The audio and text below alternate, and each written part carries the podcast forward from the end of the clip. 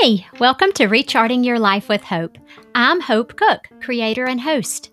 If you feel stuck, restless, overwhelmed, or dissatisfied with your current life, despite your life looking pretty good on paper, or at least on social media, I can totally relate.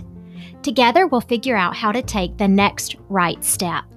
I'll interview women who are a little farther along on the path and get tips and ideas from them. I definitely don't have it figured out, so I'll share the ups and downs of my own journey with you. Let's get started because life is too short to waste in autopilot. If you want to be the best possible version of you, you're in the right place.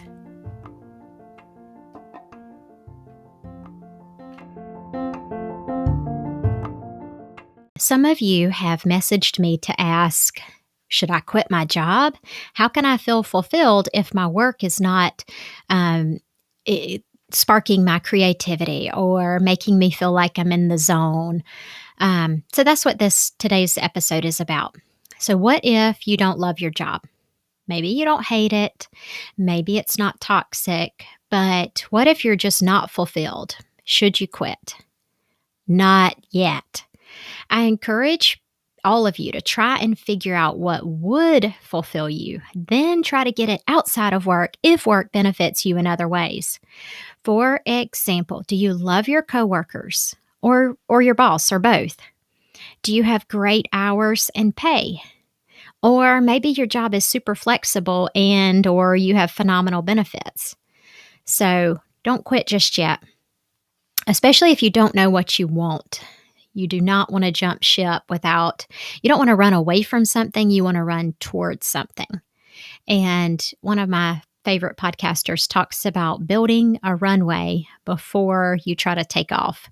And what that means is like, don't just get excited about pottery and quit your job to be a potter. Like, you're going to have to see if that's actually a viable thing for you to do. Um, the only time I think you really should consider quitting without a backup plan is if you're being mistreated at work. Like if you dread going to work, if you feel physically awful on the days you go to work, that's a clue. If you feel relief when you pull out of the parking lot or you feel emotionally beaten down after a work week, then it might be time to spiff up your resume. Otherwise, you're in the I'm okay but not fulfilled category. And for y'all, I am going to give you some ideas to find joy and fulfillment outside of work because this can completely turn it around. It can give you a big mindset shift. So, if you're not driving, maybe grab a journal. You know, I love some journaling. All right, so I've already asked y'all this question, but if you didn't write it down, try to do this now. All right, what did you love doing as a kid? Think about it. What did you spend hours doing? TV does not count. Like, were you playing with dolls? Were you reading books? Were you baking in your little easy bake oven? Were you making crafts?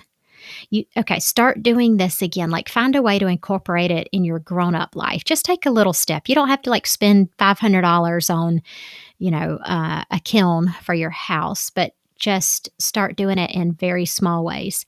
So, for example, when I was little, I loved making clothes for my dolls, not outfits. The, these were um, wooden cutouts, and I would use my mom's old fabric. She had glue, sequins, ribbons, um, and I would glue all this on gowns and rompers that I'd cut out. And I just would spend hours doing this. And I didn't even really play with the dolls. It was more about being creative with them. And then a few years ago, when Ollie was probably in kindergarten, somebody asked me to participate in a craft exchange, like a mom craft exchange.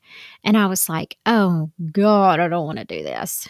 I really didn't want to do it. But I went to Hobby Lobby with nothing in mind and I just walked around and I saw these little wooden cutouts. And I was like, oh my gosh, I remember doing this. So then I went to the fabric section and I bought some. Um, scrap fabric and I, I bought a glue gun and I had the most fun I'd had in months doing this. The other thing I've rediscovered that I love is baking and not just baking, but decorating like cakes and cookies. And I, I gave this up for a long time because I thought sugar was um, well, I still think sugar's not good for you and I still try to avoid it, but um, I don't restrict my kids too much. Um, so, anyway, we found that this is one of those things that lights me up too. is like decorating cakes and cookies. My husband has rediscovered his love of model trains.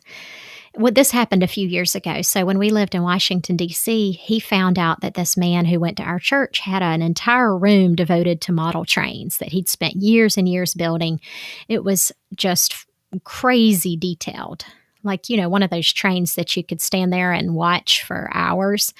So um, Chase went over there and came home just enlivened.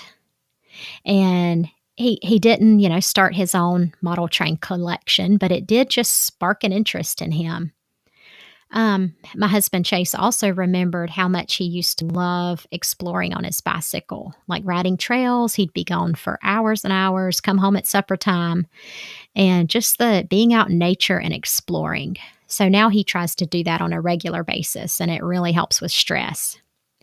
All right, so number two, your strengths. So Amy Whipple talked about doing a strength finder online, you can pay for Strength Finder. You can do a free one like High Five.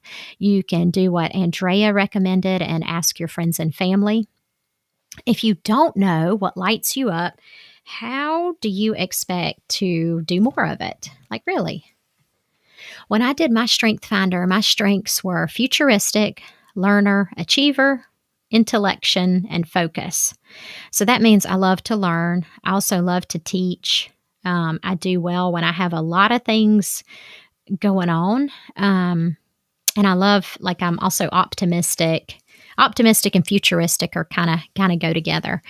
Um, but I was not using all of these, especially at work. I mean, I can't, you know, I'm not going to be making vision boards with patients or anything. So I realized that my buckets were not getting filled all the way. So I you know, thought back over the uh, time that I've been a PA and the times that I was the most excited about my career was when I was learning new things and when I was teaching. And at our office, we were just not set up to ha- have students. So that was out of the question. But I thought, all right, well, how can I teach and learn? So a few years ago, I took yoga teacher training. So I was learning, but then I was also turning around after that and teaching yoga. I also recently signed up for a functional medicine course and I just got so excited getting a notebook and a new pen and, you know, sitting and listening to lectures like that is cool to me. Um, the futuristic thing, I ended up starting a mastermind and this is so cool because I get to encourage other people and help them dream. And then this podcast, that's part of what this is about is encouraging people to look to their future and not just, you know, be on autopilot, but to make plans and make choices. What I noticed was that all of a sudden my buckets were getting filled more. So when my buckets are filled, that means that I'm in a better mood. I'm smiling more, laughing more. I'm just enjoying life more. So even though my work is not filling up all of my strength buckets, you I can get uh, filled up outside of work. I can do the things that really fuel my soul um, outside of work. So I still love my job. I still love seeing patients, but I'm not relying on it to quote unquote complete me. Um, the other thing is, it's not your job's job to fill you up. So, your job did not promise to keep you engaged and on fire when you started working there. You might have to accept that your job is just a job. Or maybe your job's new job will shift to financing your fun stuff or your next chapter. And who knows, you might eventually quit your job for your dream or your passion, but you also may keep your job and spend your off hours doing whatever it is you're passionate about. For example, a friend of mine is passionate about horses. She does not work with animals in her daily life, but every chance she gets, she's either volunteering at a horse ranch or she's spending her money to ride horses. Another friend's passion is working in her yard. The dirt and the plants make her feel alive, and she's not quitting her job to go work in landscaping, but it's what lights her up on the weekends. Number four, if you feel totally stuck, this means your buckets are empty. It could be your love buckets. That's like your love language, or it might be your, your fulfillment bucket, or it may be all of them. So spend some time reflecting on which part of you feels empty. May need to see a therapist for that one. Number five, if you really don't have a clue what excites you, take a field trip, either virtual or in person, to a bookstore or library. Walk around, see which sections light you up. Is it the travel section, the home remodeling section? Or think about which stores you can get lost in for hours. And think about why. What is it holding your attention in that store? Number two, or well, this is not number two, it's like a sub number. Are there channels on TV or certain websites you're addicted to watching? Like my father in law watches the History Channel. I don't know what he could do with that, but you know, just notice it. What are you really into? Number six, sometimes a perspective shift is in order. Ask yourself if you don't love work because of negativity from you or from others. Can you spend a month or even a week practicing gratitude about your job and see if an attitude shift would improve your job? Number seven, work gets blamed for our misery when it's often other things. Before you quit your job, investigate whether or not other parts of your life are going well. It might be your home life is like chaotic or your marriage has been rocky. Maybe you're stressed. Maybe you're not sleeping. Maybe you're fighting with your family. Maybe you just have little kids at home who are super needy. You've lost yourself somewhere along the way. Maybe you feel pulled towards change and you desperately want things to be better. So you think, okay, well, I'll cut my hair off, I'll get a new car, or I'll quit my job. So investigate whether you're blaming work when work's not really the issue. Number eight, don't leave this pasture for another pasture before asking yourself if it's the grass you're really after. What I mean is if you're working in advertising and you hear a competitor's hiring, you've been unhappy at your job for months, like thinking about a total changeroo out of advertising. But then you hear that this job is hiring and you hear what they're paying and you think, well, I might just apply. But don't do this. Explore why you're not happy before you switch to another job doing basically the same thing. It's tempting to switch to a job with better benefits, salary, whatever, in hopes that you'll feel fulfilled. But if the stuff you're working on isn't filling up your bucket, it's not going to fill your bucket no matter where you work. And lastly, ask yourself if you're showing up at work or if you've become a total slacker. Ask yourself this question Would your employer hire you again based on your performance and your attitude over the last month? Ooh, that's a good one. If you say, ooh, no, then you have to decide whether your employer and you would be better off parting ways. Let me know what y'all think. You can send me an email at hope.cook at gmail.com or shoot me a DM at, at hope the PA. Thanks.